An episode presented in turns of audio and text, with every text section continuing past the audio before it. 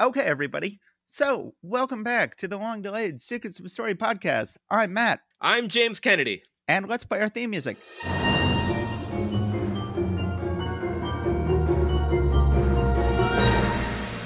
All right, everybody, that was our theme music. Hi, James Kennedy. How are you? Great. I think last time I mentioned that my new book, uh, Dare to Know, was featured in the Guardian's uh, best recent fantasy horror and science fiction. Since then, the Financial Times has put it in their best new science fiction, and the Times Saturday Review has said it's worth the cover price for sheer insolence alone. Essential reading for the Gathering Dark, and they're and they called it the best new science fiction for October 2021. So please, people, buy Dare to Know. I know some of you have. I've heard from some of you. Thank you very much for that. They love me in England for some reason. In the UK, I'm getting all this good press. Not much in America, but Dare to Know. It's there. Yes. Awesome. Congratulations. So, let's go ahead and talk about what we came here to talk about tonight, James. So, in an earlier episode, way back, so we're, this is for the real, like, Secrets of Story heads.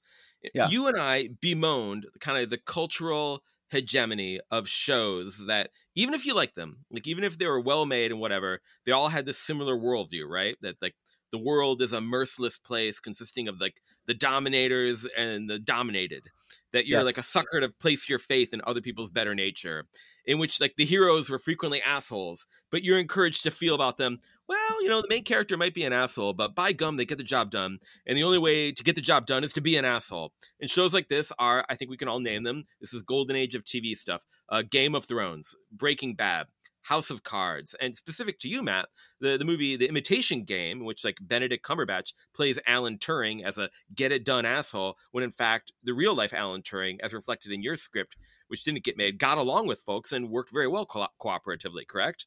Exactly. Yeah. Yeah, and so this cultural era. And so actually, we talk about it earlier, and uh, here let's just play a, a short clip from that previous episode. The kind of dialogue you're talking about is kind of like something that's symptomatic of American pop culture in the past 15 years. It's like the Games of Thronesification of culture, in which everything is about anti-heroes who break the rules and fuck people over in more and more creative and baroque ways. So you see it in Game of Thrones, you see it in Breaking Bad, you know, Sopranos, and I, I you know, Mad Men, and I find them. I, I watch like two or three episodes of all these things, and I get immediately turned off. This cultural era we're talking about roughly corresponds with the Obama era, right? Like Yeah. Game of Thrones started in 2011, Breaking Bad went from 2008 to 2013, House of Cards started in 2013, Imita- Imitation Game is 2014. So I guess it's ironic because at the very time President Obama is saying, "Uh, let me be clear. There are no red states or blue states. There is the only the United States. Let's uh come together with the Republicans. Let's try to see the better side of our uh political rivals." The, at that point, the cultural sw- the culture swerves completely the other way and says, "Don't trust anyone. They're gonna fuck you over. The only way to survive is to protect you and your family, and everyone else can go to hell." Yes. Yeah. And- and- no, and that it- is that is it is very ironic that no drama Obama was the only person thinking we could all get along at that point. Um, yeah, and actually, and there's, and we talked about that briefly in episode four. So Okay. this starts at twenty eight thirty in episode four. Let me find it. I think that these stories are definitely going out of fashion. Maybe in the you know in Obama's era, people were like hungering after this kind of thing. But now now that we've got like du- double barrel of it all the time, people saying "Ha ha, I'm on top, fuck you," you, know, from Trump and whatever. Like I, I think people need to find a radically new kind of story. I think they're gonna hunger for this kind of story. I think we're done with fucking Breaking Bad, Game of Thrones stuff, or at least I hope so. Or if not, I, the stuff I'm gonna write is not gonna be like that. Well, interesting. I think most people are assuming the opposite. I think most people are assuming that you know Trump will usher in a, a world of of dystopian, more dystopian writing. But you're right. We're already at max dystopia as it is. Like you know, Obama ironically ushered in this era of dystopian writing. Will Trump, uh, you know, cause us all to discover our uh, the lost humanity of writing again? That would be fascinating. So I think we kind of called it four years ago, back in 2017, because the culture has changed, hasn't it? It has. We've so that's what we're here to talk about tonight. A sort of trend we've noticed. Yeah, um, and actually, the, the one thing that that was kind of like keeping the light alive of uh of of kind of or one of the few things uh, of of this kind of more humane writing was uh Parks and Rec um, which is like the ultimate Obama era show. But we'll talk about that later. Let, us talk about how how things have changed. Like even like with The Walking Dead, like like zombie stories became very popular in like in the in the Obama era. Uh, Walking Dead premiered in 2010. And the zombie genre is inherently anti-democratic. Like the enemy looks yeah. like other people, but they're all subhuman. And the big problem with them is that there's too many of them, and the only way to deal with them is to kill them. Um, and it's the same point of view that makes me want to become a prepper that, that makes you say oh i've lost hope in strangers and people i don't know. I have a lack of faith in society. Uh, and the people who are smart in zombie movies are the people who are preppers or people who trick the preppers and take their stuff. Um, yeah. and, and, that's inherently uh, antisocial and anti-democratic. And so yeah four years ago in episode four of this very podcast i predicted there would be a swing of the pendulum that stories like this would go out of fashion in the trump era. And maybe the culture is always taking its cues from from the political world, and culture zags and politics zigs. Maybe uh, the culture is always taking its cues from James Kennedy. yeah, yeah, it's true. It's, I'm like the lathe of heaven, but just one dude. Um, because of the exhaustion of the Trump worldview, I said there would be a flowering of stories in which people cooperate, they think the best of each other, in which villains can be redeemed, in which there is something in human interaction that is beyond rituals of domination and submission. And yeah, as the saying goes, as Kennedy decrees, so it shall be. And the biggest show right now, or maybe not the biggest show, is Ted Lasso. Yeah. Um. Now, Ted Lasso is it the biggest show? No.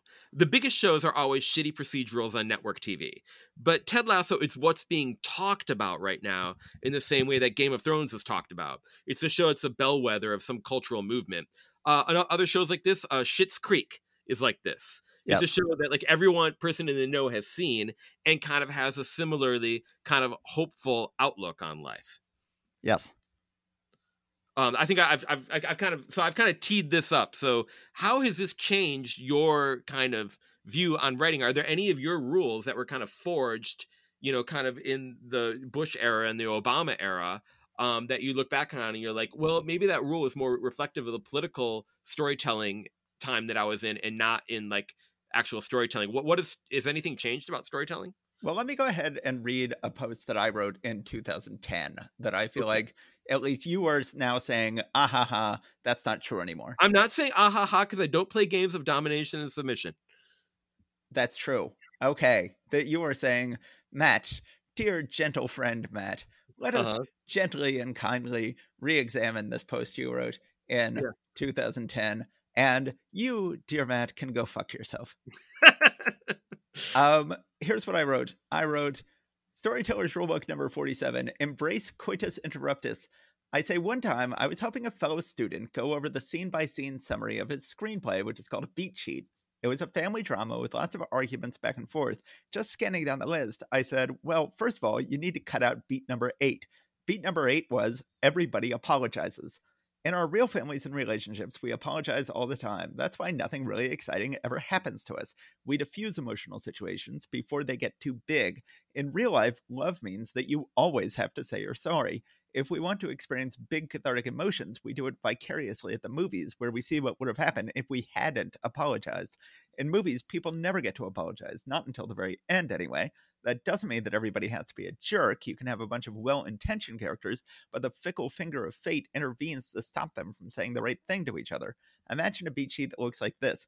Beat one father and daughter have a big fight about whether or not to get her an iPhone, with mom caught in the middle. It's funny, when I wrote this, I didn't have a daughter, and now I've got a daughter who is 10 and wants an iPhone. Anyway, number two, the next day they all apologize to each other. Maybe they will get that phone. Number three, but the day after that, the daughter comes home drunk and they're right back at it. So I say you don't have to cut out beat number two entirely, but what happens if you let beat number three step on and squash beat number two? Beat number one, they have a big fight. They slam their doors and don't talk. Beat number two, at home the next day, the dad decides to relent and goes to the iPhone store. But while he's there, he sees her across the street drinking with her friends. Now, beat number three, that night he confronts her. He finally mentions that he had gone out to get her that phone, but she doesn't realize it and thinks he was just spying on her. Never let up in movies, things go from bad to worse, even if nobody wants them to. It's not like real life. Nobody gets to apologize. If they want to apologize, interrupt them. You know, and The Black Swan, for instance, there is a point early on where Natalie Portman accidentally insults a fellow dancer by prematurely congratulating her on the part that Portman has actually won for herself. It looks like she did it on purpose to rub it in, even though it's just an honest mistake, but the movie doesn't give Portman a chance to apologize. In fact, we never see the ousted dancer again. Apology scenes are death, they reverse the momentum. Maybe Portman's character did apologize off screen, but on screen, the director has a job to do, and that requires him to constantly tighten the screws. Do you still think that this is true?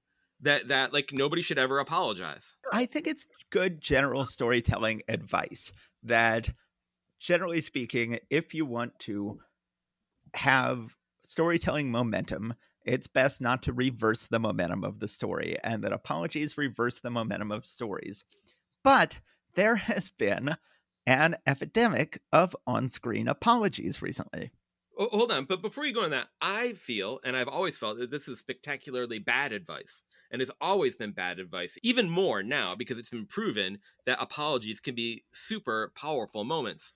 Um, even in that in that first uh, post, uh, somebody commented. They said, um, arguably one of the best and most iconic scenes in Avatar: The Last Airbender is Zuko's apology when he's trying to apologize to Uncle Iroh.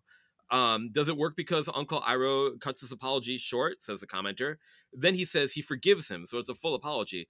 I can see how it's important to Zuko's arc. Not only admitting he's wrong, he's allowing himself to be vulnerable, something that many characters who project a tough persona struggle with. But it's an apology scene.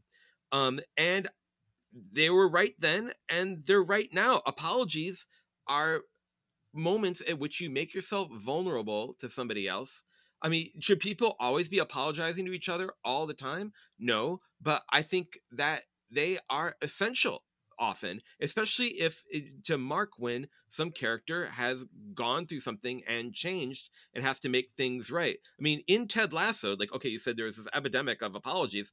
When Rebecca apologizes to Ted in the first season, it's a huge moment. When Jamie Tartt apologizes to the team, um, it's a huge moment. Uh, I don't know if how much you've seen of season two. Uh, when Jamie Tartt I'm, apologizes, I I have not yet finished season one. I'm I'm two episodes from the end of season one, but you can spoil away. Okay, Rebecca apologizes to Ted. Um, like, and she says, "I'm sorry that I was constantly undermining you." And then he accepts her apology, and there, and you can see how hurt he is when he realizes this, this information, and that you see him kind of man up and accept the apology, and and and you fully, truly accept it. And Jamie Tartt does the same thing. Like I, he might seem unredeemable to you now, but he apologizes to the team in season two, and then he apologizes to Roy Kent about uh, telling Keeley that he still loved her um, in season two. And these are st- moments that are full of drama, and they are they they they really make it. I mean, Catra apologizes to uh, Adora in uh, She-Ra, and it's one of the most important moments. Um, it's when it's the turning point of their relationship. Apologies, um, the, the, the, these are ways that we acknowledge a turning point in a relationship, and therefore it's drama, and therefore yes, they're totally admissible. Yeah, I mean, I think that you can write great apology scenes. You know, it's always hard when you're writing advice on a blog back in 2010 where I think that I gave that guy a good note when I read his beat sheet of his family drama, where it's like early on in the screenplay, they're going back and forth, and it's like, well, you know, we had a little disagreement. Now let's apologize. Oh, now we disagree again. And it was tedious. And I think it's like, well, no, let's ratchet up the screws for a while. Let's build up. I do think that on Ted Lasso, I mean, Ted Lasso is such an interesting thing because it's all about niceness, which is generally a hard thing to write about. It's hard okay, to write. It's, it's difficult to write about. However, I think people have a hunger for it because yes, we, have been writing all these times for things that I guess you would say are easy to write about, which is people treating people like shit. And some, I guess that's the kind of thing that you like kind of encourage in your advice and you say like well this is a way to get good drama and i've always been against you on this and i, I think the, the the culture has come around to my point of view on it i wouldn't say the culture i would say that there i mean you know certainly if you want to you know your best chance for getting a full-time writing gig right now is still writing on a cbs procedural but I would right, say like, even like re- reality shows, like the fashionable shows, have gone from like shows of humiliation, like American Idol, which regular people get up and try to sing and they're mercilessly mocked and humiliated, to shows like the Great British Baking Show, where nobody has an encourage a discouraging word for each other, and even there's shows baking shows like Nailed It, which the whole point is that you're kind of fucking up what you're baking, and that's the charm. Like I think there is a definite cultural change yeah, there is an exhaustion right. with that old stuff, and um, and and so I think these rules. I, I, this is why I wanted. This is why I pitched this episode to you. I think the rules, which seemed ironclad, and seemed, oh, these are eternal rules of drama, are either were wrong when you said them, or they were right then, but they're wrong now.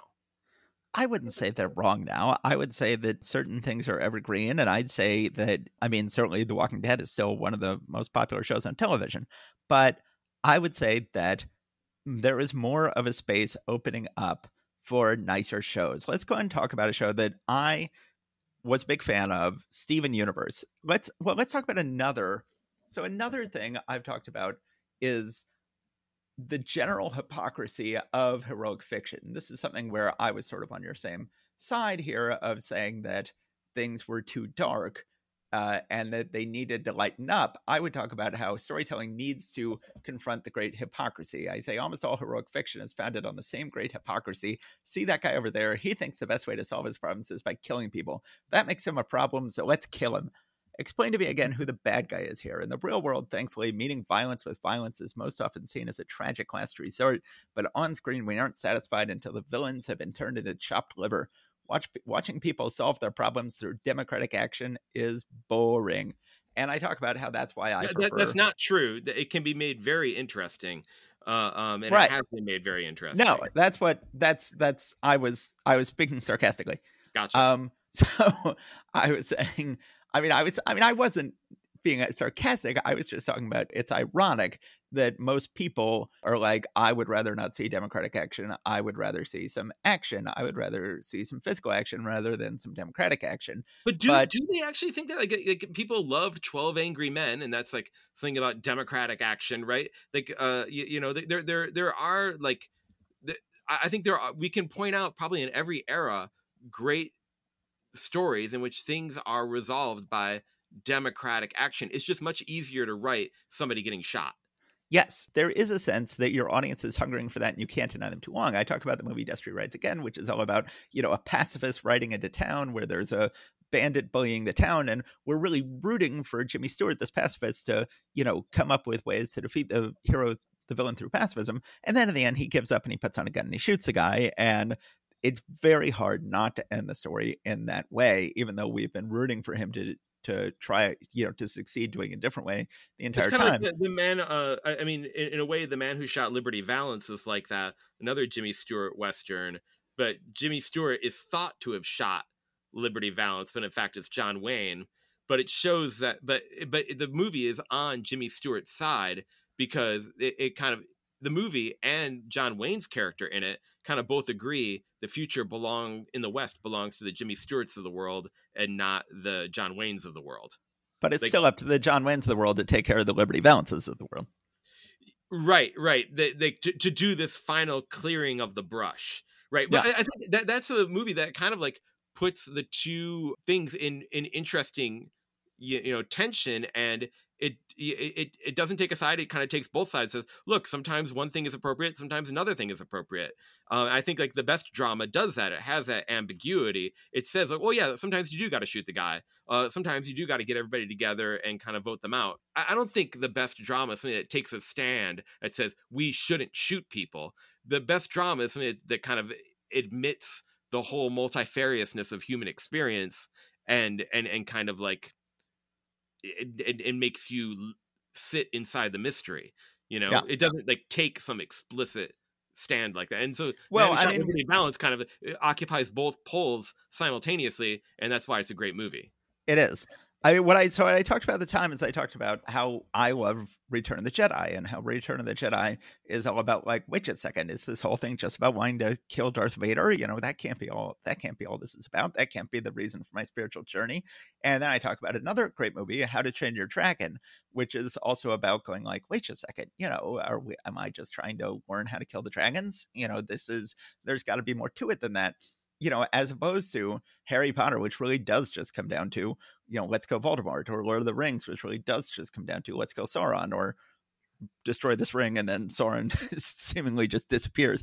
And then how, you know, there is no moment in, there is no moral rising above in Lord of the Rings or in Harry Potter or in Lost. Well, which, in Lord you know, the in Lord of the Rings, it's interesting. It's not a moral rising above.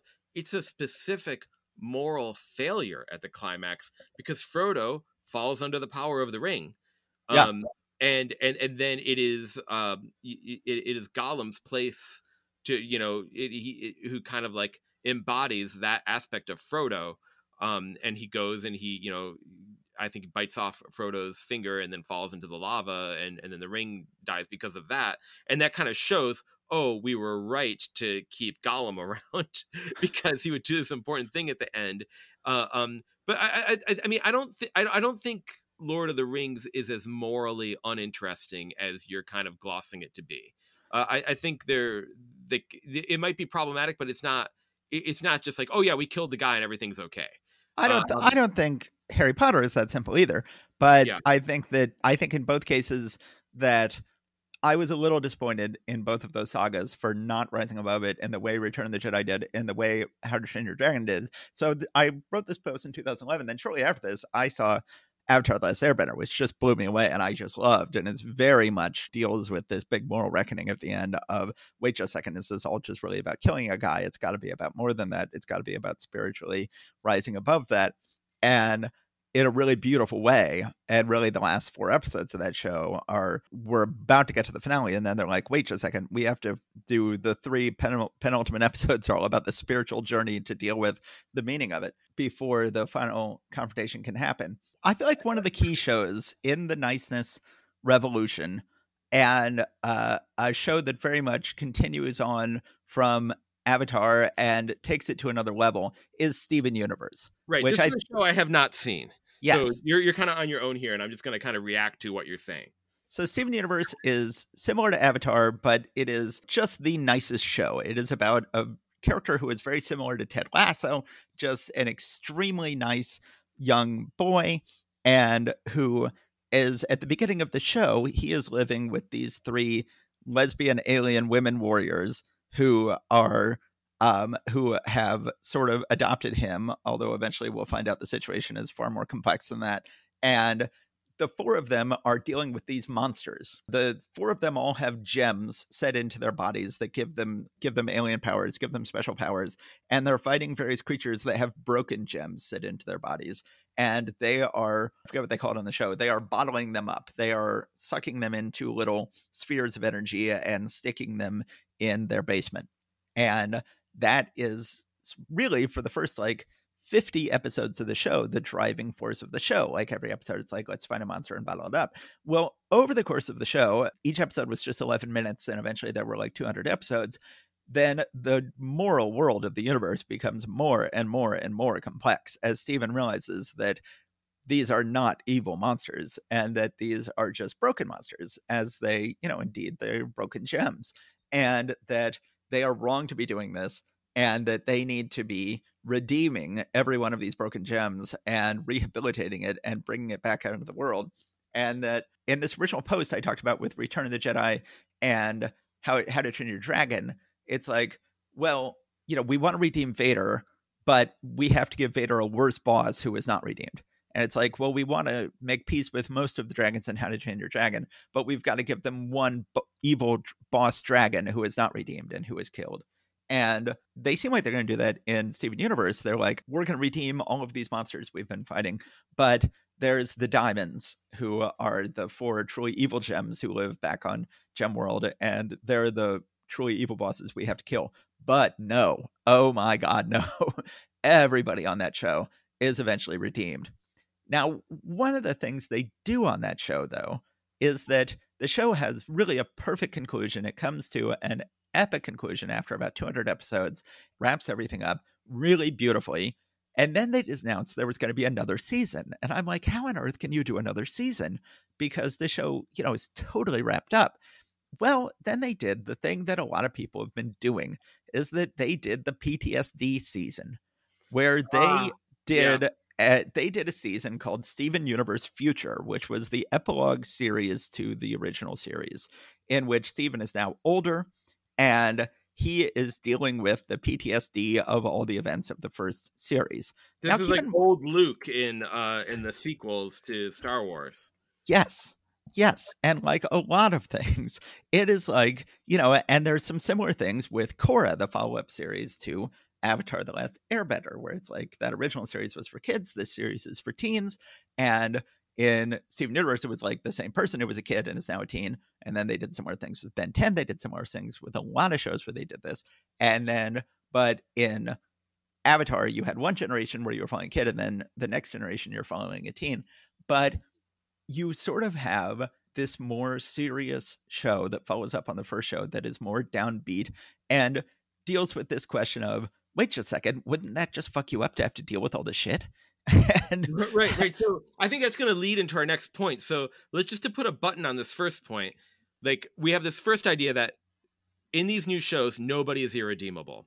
Like the rivals of the hero are often won over to the good side, right? And they Right. be- become the good people's advisors. So Shadow Weaver and Catra in She-Ra, uh, Roy Kent and Ted Lasso, Zuko and Avatar, although it kind of predates this thing, and, I guess in Steven Universe as well, um, or even in uh, you know Parks and Rec or in The Good Place.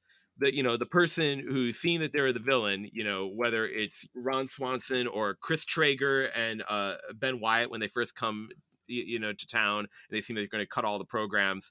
Eventually, everybody gets won over to the hero's side, and um and and everybody gets along in the end. Uh, um, so that's the first thing. Nobody's irredeemable. The second thing is like we have to take seriously the PTSD. We've got to have a depressed horse. I think is the, the is is like the okay. I've never seen BoJack Horseman. neither just have I. It's about a depressed horse and um and who's in therapy, and that's kind of like the hallmark of all of these new shows. People are in therapy, and there's therapist scenes, right? Right. Uh, um. So, but like, fin- finish what you were saying about the PTSD stuff. So I could not take Steven Universe Future. My my whole family watched Steven Universe together, and then the whole family watched Steven. Well, the whole family watched Steven Universe together twice, and I bailed on Steven Universe Future both times because I thought I'm like I don't want to see like this was a totally satisfying saga to me, and one of the reasons why Steven Universe was so satisfying to me is because Steven was so unflappable. Is because Steven was just remained such a nice, sunny, happy guy throughout all of it. And indeed, his nice, sunny happiness redeemed the entire world and redeemed all of these other characters. And because his happiness was impervious to other people's darkness, then he redeemed them.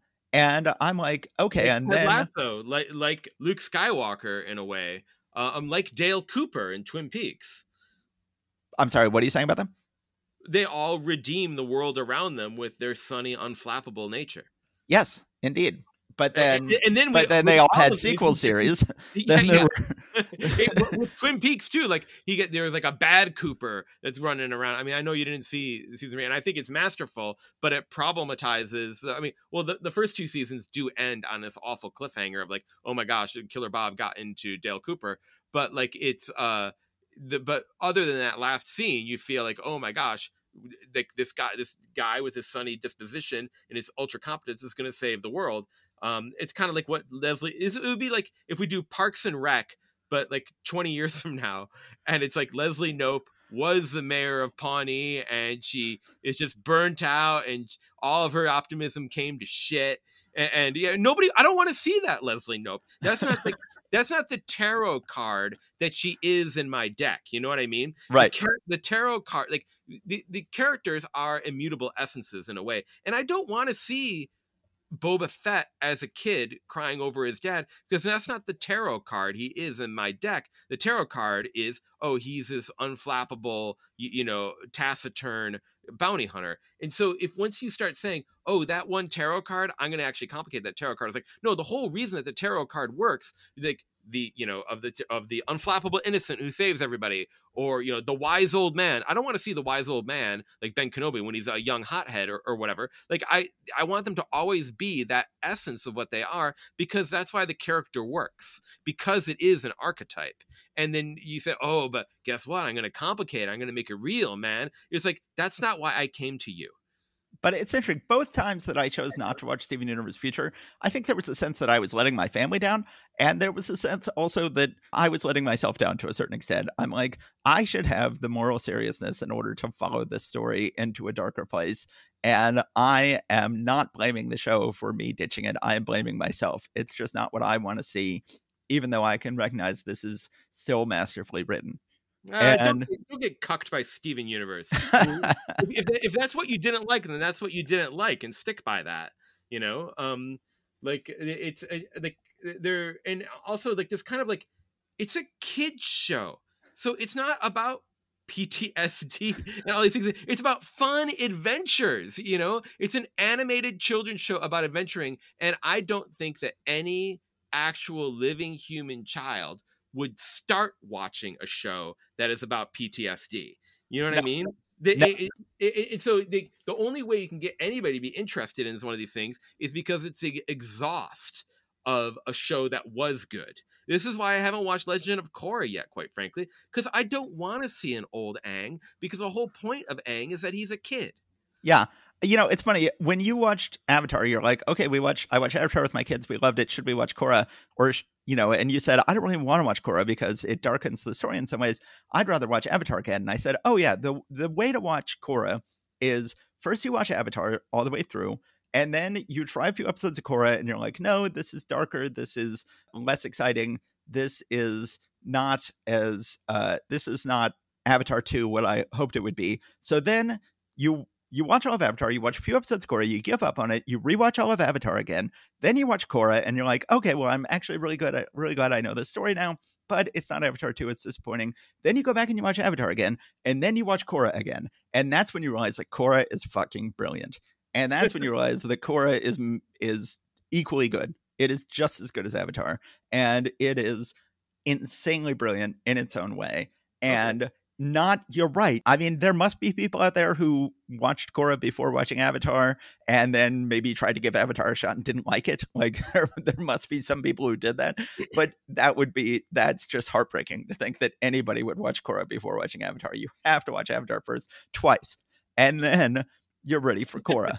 and then you're like, okay, you're like eventually things do get darker. And you know, you were saying one of the reasons you didn't want to watch Korra is because you heard that it turns out that in some ways Aang was not a good father, which is a very reductive way of saying it. You know, Aang is a great father. You know, it turns out that one of his children is an airbender and the other two are not airbenders, and he unconsciously favors the child who is an airbender.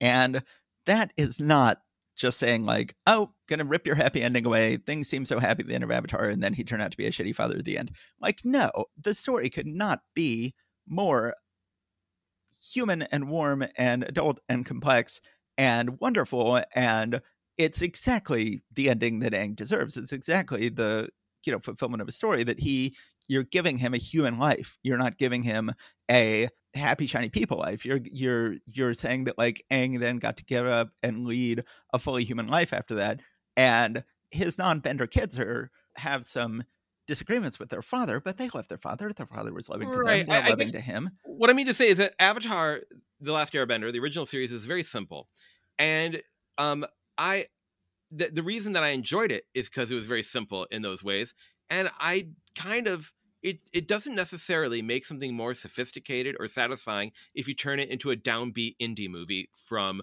uh 2012 you, you know uh, um and, and so i know it's comp it, it makes it more complicated it makes it more rich and this or that.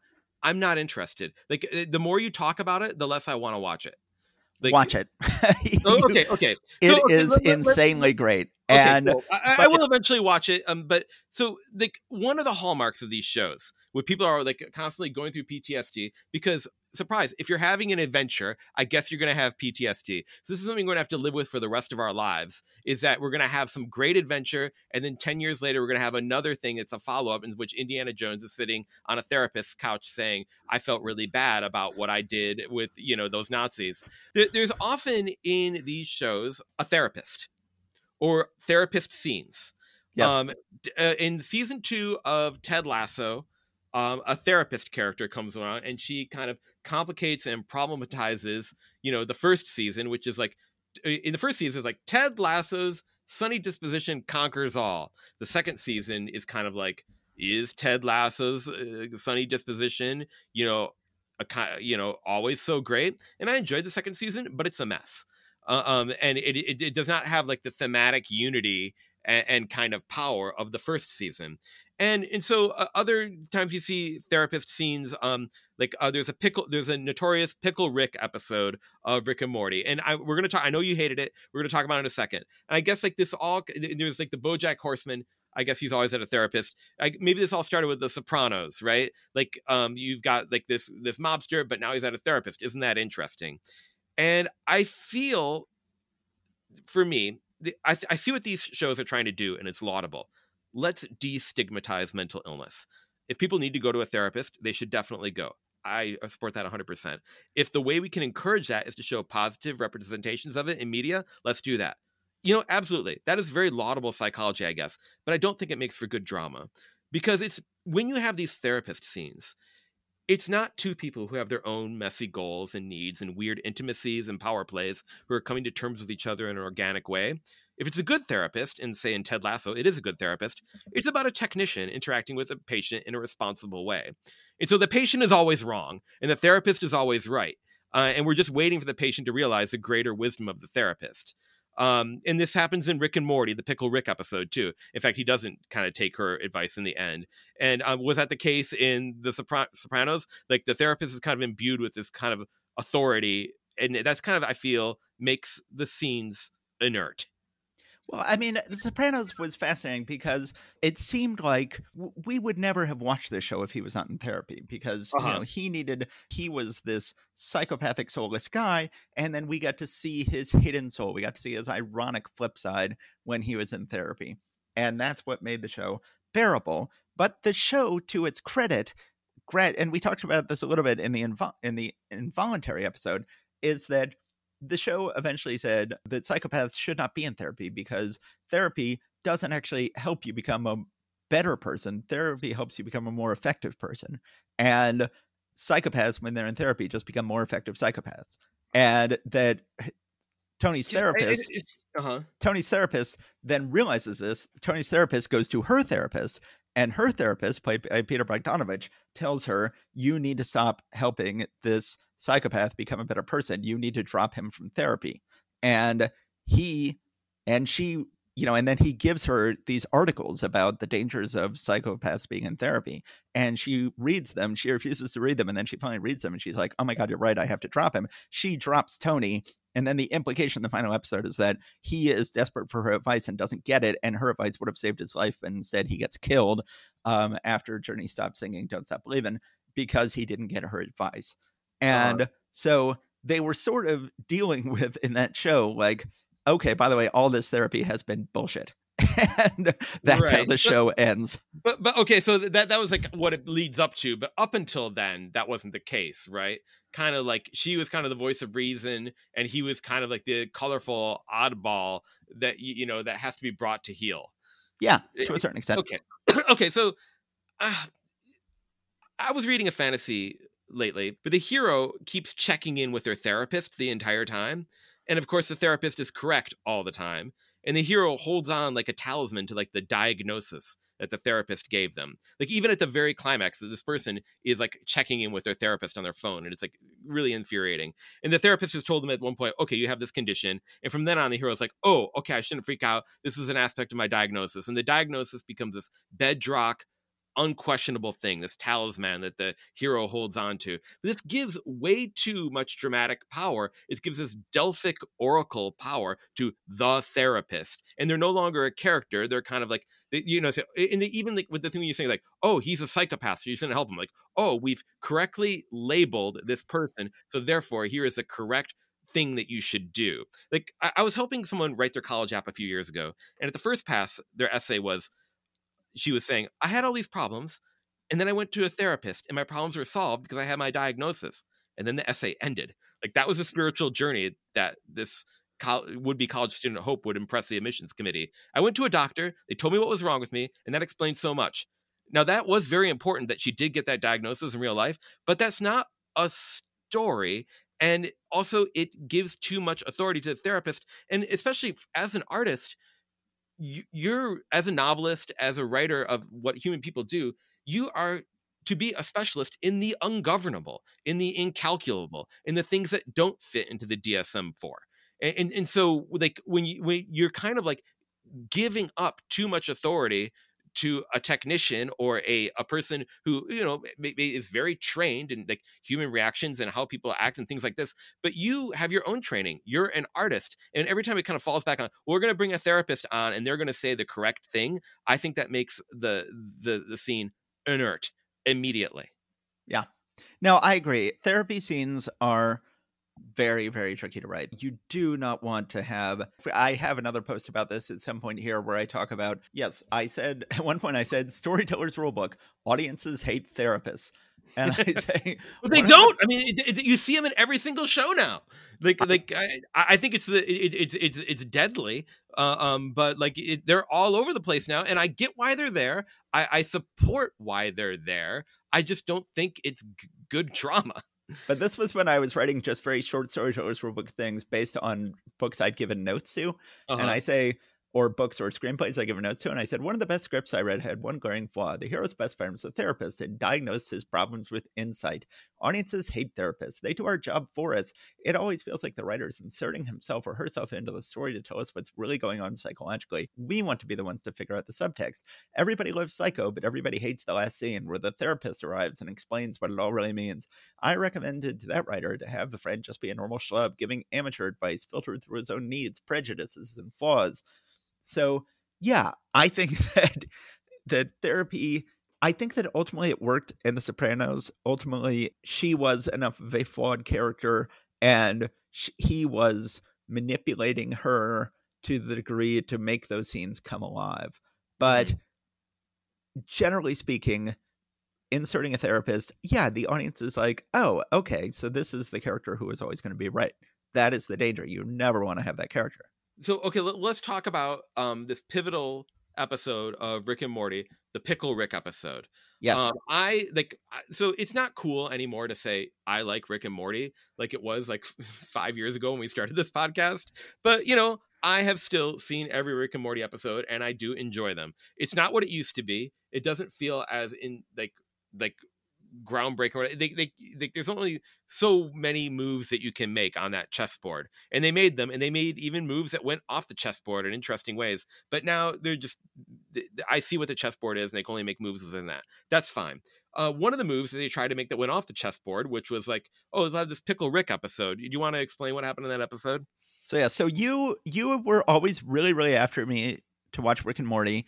Uh, in previous episodes of this podcast, in our own friendship, finally i watched the first episode did not like it and you were heartbroken i think it's safe to say and i was like sorry i don't like it i find the show to be too misanthropic and then you were like and then like a couple years later you're like okay uh, you, you have to try it again you have to watch Meeseeks. Meeseeks is the all-time greatest episode you have to watch that one and i watched that one i was like whoa this is even more misanthropic i do not like this i find the show really disturbing and really unpleasant and it, I find it very disturbing that anybody likes it. And uh-huh. then you were like, okay, I give up on trying to get you to watch Rick and Morty. And then cut to a couple years later, we were recording this very episode today, and you said, I insist that you watch Pickle Rick. So well, no, the reason Rick. why is because it is germane to our topic of we a, a sudden proliferation of therapists in pop culture now. Yes, and Pickle Rick was fascinating. I think that I thought Pickle Rick I probably liked the best of the three episodes I saw you've got these two storylines one where the family is going into family therapy and then Rick, who is trying to avoid going into family therapy, turns himself into a pickle and then gets involved in this disgusting, horrific storyline involving uh, licking a rat's brain until he can take control of the rat's body and then becoming this action hero who then has to destroy this cartel. And this whole story is going on and but it's He's all building himself up from nothing, like from a pickle, like sitting in the in the bottom of a sewer or whatever. He's able to build himself back up to the Rick that he was just by sheer ingenuity, because that's what he like relies on, right? Not like empathy or whatever like that. Just his ingenuity is enough. Is what he. That's what that's his motto in the world, right? Like I'm smarter than everybody else, and I can solve problems that nobody else can. Correct. yes And So the, then- the point of therapy is that no, that's not true.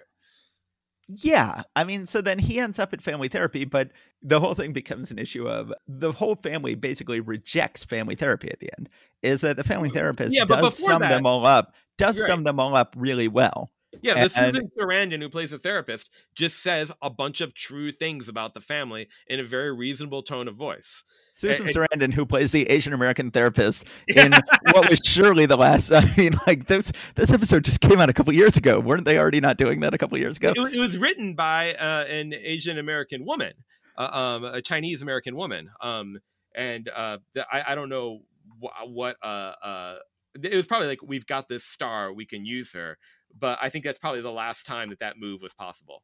Yeah, but uh, it's one way to do therapy is to have the therapist be correct and sort of reveal the hidden engine of the show to a certain extent, as they did with Pickle Rick, and then just have the characters go like, "Well, screw that. That's the last time we're ever going to a therapist." It was interesting that at one point on The Sopranos, Carmela, Tony's wife, realized that therapy was helping him in some ways, and she decides, "Oh, well, I want to start seeing a therapist too." and if it's helping him it'll help me. So then she says like oh but i shouldn't see the same therapist. I should get my own therapist. So she asks for recommendations and she goes to see a therapist who was also a rabbi and she starts talking about her problems and she gets half an hour in and he's like wait just a second. You're going to pay me with mob money you can't pay me with mob money this is evil money this is an evil thing this isn't a problem for a therapist this is a problem for the police this is evil I will be happy to be your therapist as soon as you leave your husband and find your own source of income, but I'm not going to accept any mob money from you. Uh-huh. And she's like, Oh, never mind. So much for therapy. and, and she walks away. And that therapist, that therapist does exactly, you know, and the implication is this is exactly what Tony's therapist, Dr. Melfi, should have done. And this is the only ethical way for a therapist to respond to this family. And yeah that- i mean if that's if that's the case then like yeah i mean the, the, I, I- that, I, I i guess I, i'm i'm suspicious of like and what we see is that the only ethical thing you could have done is x like the whole point of drama is that you feel the tension between two things like like the like you know like the basis of drama is like antigone you, you know like uh creon says that you cannot bury your your your uh your your brothers and antigone says i'm going to bury my brothers and, and like they both have equal claims to the right and then we see that play out you know? But if like something comes down it's like and then we see that the therapist was right. Then i was like this is why it's inert. Right. You- you're saying y y y they shouldn't have done that like you're saying you're describing these things and i'm like as soon as you start saying that yeah he was right they shouldn't have done that i was like yeah that, that sounds dumb because that's not drama anymore like the the the, the engine of things is not like oh it's drama. It's still Correct. drama if they reject the therapy. If if the you know you can have a therapist come in and be right, like the rabbi was, or like the therapist was in the Pickle Rick episode. If the heroes just totally reject it and walk away, Right, right. But but then like the reader I mean, or the viewer is left in the position of saying, not of saying, oh, I can see Antigone's point of view, and in a way, I, you know, I got I hate to say it, I can kind of see Creon's point of view too. Um, you know, um, they're just left saying, huh, they should have taken the therapist's advice. You know what I mean? Like if they were good people, they they would have listened. They, they, they, No, the, the- the think- viewer is not left in the position of, of, of like kind of uh, ping ponging between two irreconcilable, tragic alternatives. They're left in a position of saying, "Oh, the therapist was right." I feel like you can. I mean, it's just a general question of can you ever have a character who is right? Can you ever have a character who has the ability to step back from the story and see the nature of the story? And the answer is yes, I think you can, as long as there is some reason they do not shut the story down. And there is some reason for you essentially have to whisk that character off screen. I don't. I think you can have them show up for a second. I, I think those character, yeah, maybe. I guess the, I think the better solution is like this character is right because of their peculiar constitution, which also sometimes makes them wrong. You know, like yeah. Leslie Knope is right and wrong for the same reasons. Ron Swanson is right and wrong for the same reasons, you know, because of the kind of person that they are.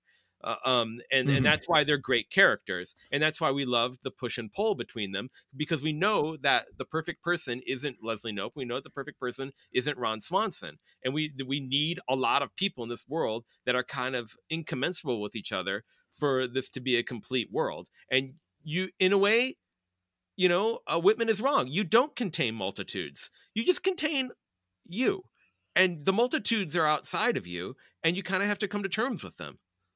Oh, I completely disagree with that. I think Whitman was completely right.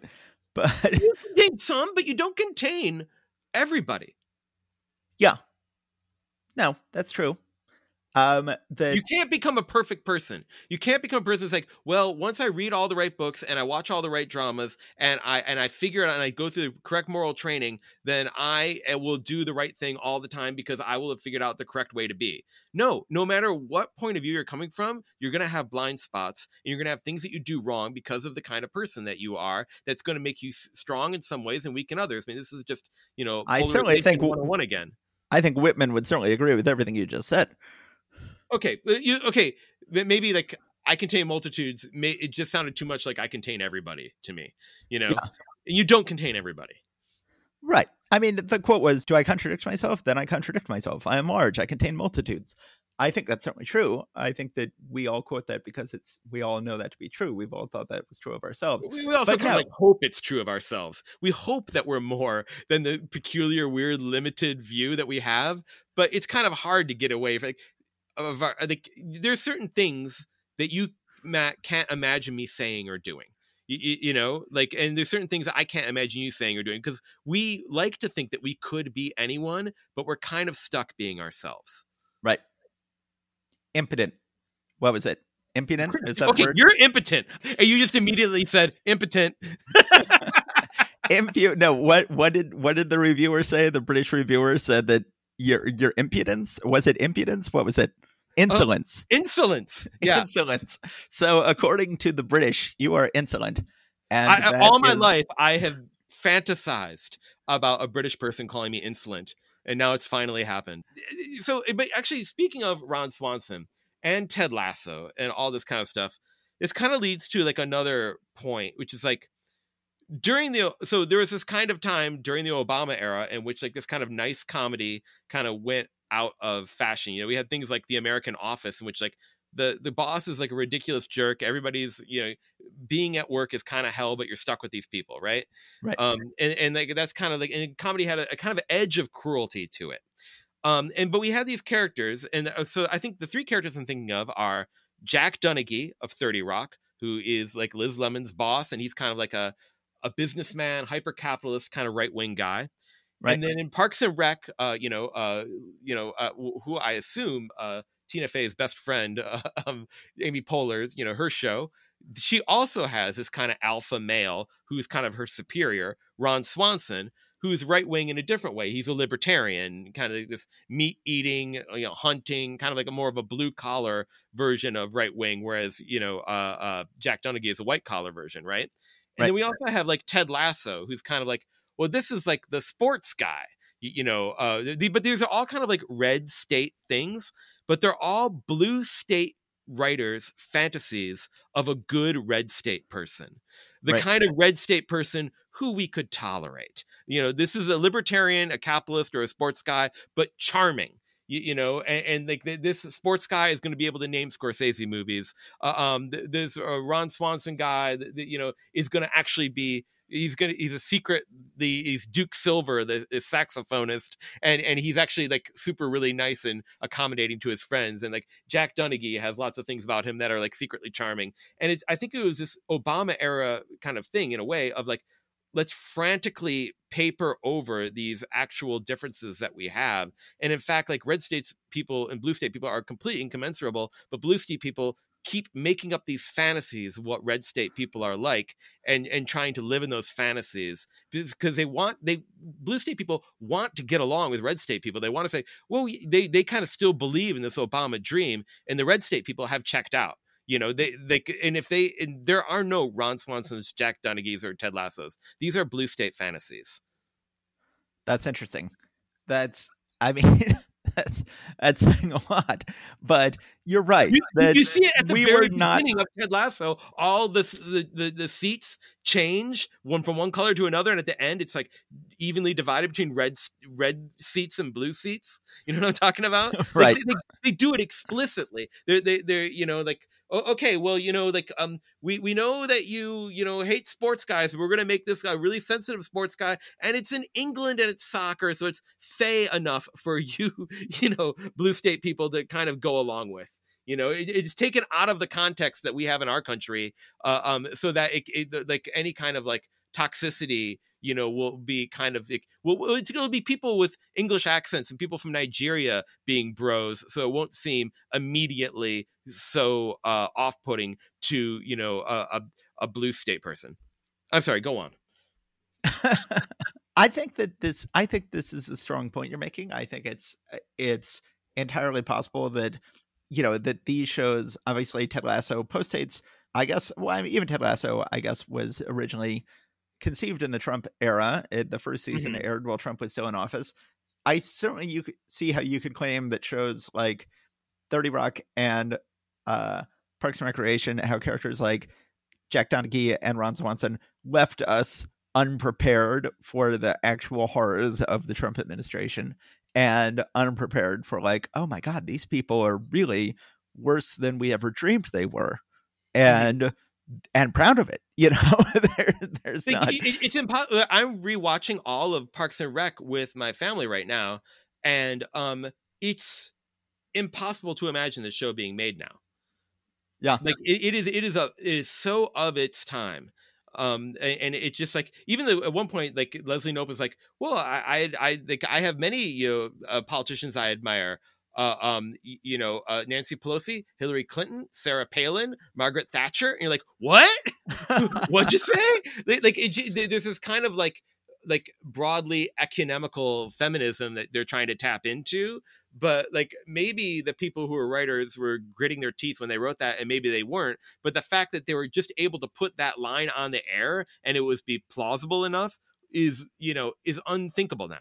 Well at the time probably white feminism was not an insult yet. Yeah yeah. Uh, um yeah yeah. But but also just there wasn't any kind of like ideological clarity about where we were at because the whole thing about the Obama era is like the illegitimate papering over and hiding of true problems and differences. Right. Well, I would certainly agree with that. But yeah, I think I think this is this is all true, and it's interesting. You, I, you know, Ted Lasso now is a show that began as a Trump show is now continuing on as a Biden show, and it's but I think once you know, strangely enough. Of, hmm? I mean, they have to set it outside of the United States for it to work. Is yeah. the thing. but uh, but it'll be interesting to see once we have a sense of what the Biden era really means, and because certainly it took a long time to understand what the Obama era really meant. there was a lot of uh, misunderstanding about that right away. And Trump, I think we got Trump we got a sense of quicker, and uh, we'll I I don't think we have a sense of Biden yet. But I think one of the things that like led to this kind of more forgiving thing, like you know, Mike Schur is the guy behind both, you know, uh, Parks and Rec and The Good Place, or the person who put his stamp most on it. It's like I don't know if he was an improviser, but he uses a lot of people who are, were improvisers. It's like the influence of the kind of the improv kind of aesthetic of like and not the improv that came out of the unruly, irresponsible, maybe like abusive grifter and wizard and larger in life guy Del Close who founded it, but the improv that comes out of people who learned from him and shaved the rough edges off him and were kind of technicians of what he did, which is kind of like the Tina Feys and the you know the Amy Poehlers, and even they are kind of more rough edged than the people who came after them. Um, is kind of like hey we can all get along there, there there's people are different from us but you, you, know there there's we we can kind of find this group mind together we can uh you, you know like that one of the things I, I was so crazy in improv is that people would get in scenes and they would start arguing with each other, and the teacher would often say, "Say stop, stop arguing with each other. That's boring. Why don't you just start agreeing with each other?" And in an improv scene, when you start agreeing with each other, it starts becoming a million times better, which is against every instinct of, you know, what a dramatic person would think. You know, so he's writing a script, there's got to be conflict and they've got to be arguing about something. But in fact, in an improv scene, when you are agreeing with each other, it, that's when the scene comes alive and not just agreeing about like yes ending like that who what and where what they're at but if you have like two people and there are um complaining and bickering at each other while they're making hamburgers, as opposed to a scene of two people who are loving their job making hamburgers together and getting more and more like absurd about how much they love making this job making hamburgers. The second scene is always better. Um, and and it was and so I think it's that very generous, hopeful kind of spirit of improv that comes out of it that kind of infected these shows. And um, it's like Parks and Rec originally was supposed to be kind of like The Office, cruel in its humor. That didn't work, and they hit upon this formula that what if work wasn't hell, you, know? And then uh, what if everyone looked out for each other more or less and were led by someone who is super competent and goofy, like Leslie Knope? Um, and that was precisely Obama era. Like it started in like I think 2009 and it ended in 2015. And then came The Good Place, Mike Schur's next thing, and it's the ultimate Trump era show because it's from 2016 to 2020 and basically it says this Obama's fool's paradise that you're in, it's actually hell. Yeah. You know, now go deal with it. You're in the bad place. You, you know, like, and basically it's Mike Schur kind of like looking at his own brand of comedy and critiquing it. Uh, um, and, and, but of course, in the end, he can't get away from himself. He, you know, redeems uh, um, Ted Danson's demon character. I have a feeling he even redeems, if I remember correctly, you know, the other devil character, uh, uh, uh, played by I, I forget what his name. Shawn is the name of, of the character. I, I forget. I, I can't believe I can't remember his name because he was Detroit, a second city. So I I saw him like back in the '90s. But he's um, so good. He he. Did you see the Babysitters Club TV show? You yeah, yeah, it. that's so good. Oh, that's another. Uh, here's you know uh, a nice show. You know, I so I, I haven't seen season two. I've seen season one, but there's like scenes of like it's very much an heir to I, maybe unconscious or consciously to the Mike Schur like niceness revolution because like there's even a scene in which like one of the babysitters is taking care of this kid who is transgender i think and then like they have to take the kid into the hospital and like the doctor i think like uses the wrong pronouns and like the the babysitter says no no no you got it you got to don't misgender you know this kid. And and, and then like and like the and it's it's like this you know big moment of standing up for stuff and it's like this is uh, a going from like that moment to like think back to only like 10 years ago in which Leslie Knope is not going to say whether she's for or against two gay penguins marrying. You know what I mean? Like like the, the cultural you, you know uh, um, the the cultural things have, have changed so quickly and, and so completely in, in ways that I support. Um, but it's it's it's kind of and I think like one way to kind of like some unifying theme over is like well let's all just be super nice and but like the kind of like that that does mean like the kind of cruel or kind of like Gen Xy kind of edgy comedy is definitely completely out of fashion now. Yes. I was I only brought up Babysitters Club because Shawn from The Good Place shows up in a very humorous role in the Babysitters yeah. Club. But uh um yeah, no, I think I think talking about the Good Place as the ultimate Trump era show is fascinating because yeah, it's it the whole conclusion of the first season is that all of our attempts to be nice and all of our attempts to fit in with everybody else only reveals that everybody is damned, everybody is in the bad place, everybody is either roasting in hell or a demon on the entire show. And that is Trump. That is what it was like being in Trump's America and then they have to find a way out of that. And at one point, they're all like, okay, let's not die and go back to live, see what our lives would have been like if we hadn't died. And that doesn't solve anything. Yeah. Yeah. they find that the problems continue. They all have to die again, all make their way to the good place. And then they find out, no, the actual good place still isn't that good. It's still very problematic. Yeah, well, okay. So we've been we've covered a lot of ground today. You had said, you know, we don't have much to talk about today. You know, we're going to be all done in 45 minutes. I don't know how we're going to get a whole episode out of it. I guess it'll be short. And I'm like, James, are you new here? What, where have you been for the last 6 years? Because that's not how we do things we talk for a long time. We've been talking for a long time. I think we've covered a lot of great stuff. It's sort of more far afield. I think we've made some big leaps and then not circled necessarily circle back around to finish our original points. But I think we've got a good. I think we've got a good meaty episode here. Uh, um. So yeah. I, I, but so I. I think this one is a different episode than usual because we're kind of talking about broader cultural currents, which we usually don't do. Right. Usually, yes, I think I think what we've discovered in this episode is that we've been talking about them more than we realized. Right, right. Like I, I think like we like we've kind of been laying down these rules. It's like, well, this is what a good story is like, and this is kind of like geometry, you know. And then maybe I've been saying, oh, there are other geometries, you know. But like maybe like all these rules, they're just kind of dependent on the psychological needs of you know how people are feeling at the time. And now since so much as time has passed since you originally laid down the rules, we see how kind of mutable they are depending on the differing psychological needs of the audience at any one time. Well, people I mean, what people to apologize now? People have gone. We've we've been we've been under the thumb of somebody who for four years refused to apologize for anything, and now people want to see somebody on a TV screen apologize. Yeah, that is true. That is very much true. Well, let me go ahead and get into something which I should not get into here because it opens up a whole other thing. But in case I find myself wanting this at another point in the episode, let me go ahead and say it. Okay. Well, I mean, all this gets into this is something I was aware of when my blog began in 2010. I was aware of what had already just happened in terms of I wrote a whole post about how during the Clinton era, when he was saying we should listen everybody and i feel your pain that was the signature quote you had all of these shows that were all about like you had these movies and tv shows like silence of the lambs where it's like you have to engage with evil people and listen to them very carefully and you had all these shows like profiler where it's like we're going to you know create profiles of these villains and then as soon as bush got elected a lot of those shows were gone they were off tv and instead they were replaced by shows like csi or house where they the heroes of both CSI and House in their pilots go about, oh, I don't listen to the people ever. I never talk to people. I never listen to them. They'll just lie to you. You have to pay attention to the evidence.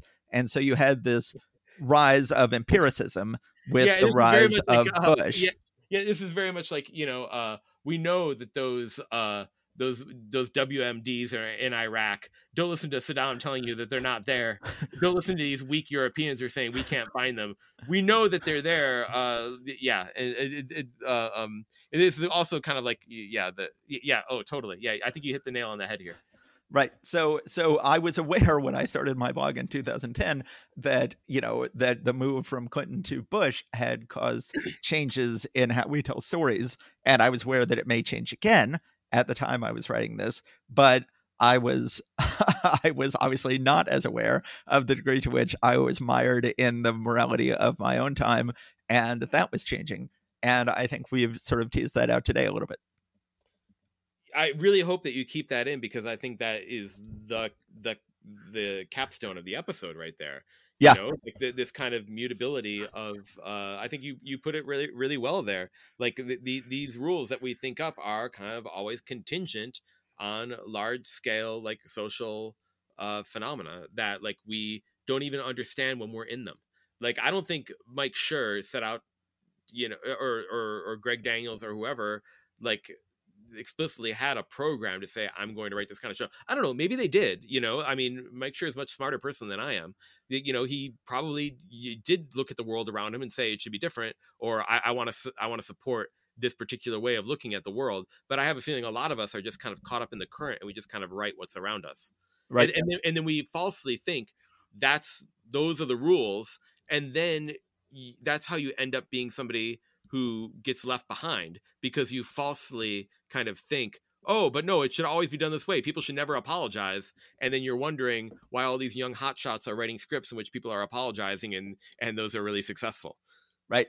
Yeah certainly i totally agree with you. I think that i think that we are all as artists saying things about our own era that we don't realize we're saying and maybe we shouldn't realize that we're saying but that we can take a step back later and see. When I was a film student at Columbia, I was always saying the wrong thing. Throughout my entire life, I've always said the wrong things. And sometimes I would get to talk to filmmakers and I would say things like, okay, you're sort of a filmmaker of this school.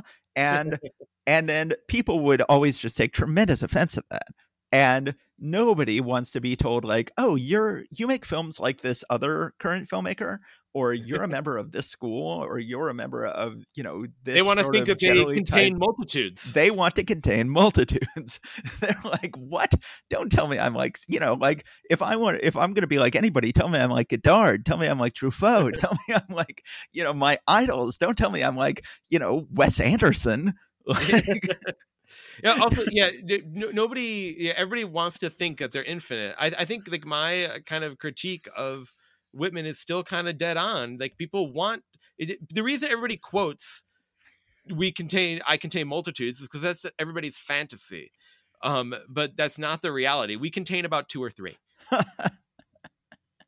All right. Okay. All right. Let's go ahead and wrap this up. So james you are uh i forget whether you either have been praised by the British for your insolence or for your impotence. I forget which one, but either way, congratulations. Insolence. And... you are the one who is insolent now. Okay, James, this has been a good episode. Thanks for coming out tonight. We will uh, try not to have so long a break before our next episode. Uh, and good luck with everything you're working on. Uh, thank you, and uh, I, I, think the the audience should know that what we're saying right now is after like an 90 minute talk about other stuff, including Dare to Know and another big uh, fight. So uh, just, just if, if you if you were afraid that we didn't fight enough in this episode, don't worry, we did. and you may get to hear it at some point. We'll see. All right. Good night, everyone. Okay. Good night. Bye. Thank you for listening to the Secrets of Story podcast. Please subscribe and rate us wherever you found us. Go to secretsofstory.com and click on the Secrets of Story podcast in the sidebar to find notes and join the discussion about this episode. Find out about James's novels, Dare to Know, and The Order of Oddfish, and more at jameskennedy.com. Our music is by Haddon Kime. Our logo is by Jessica Friday. See you next time.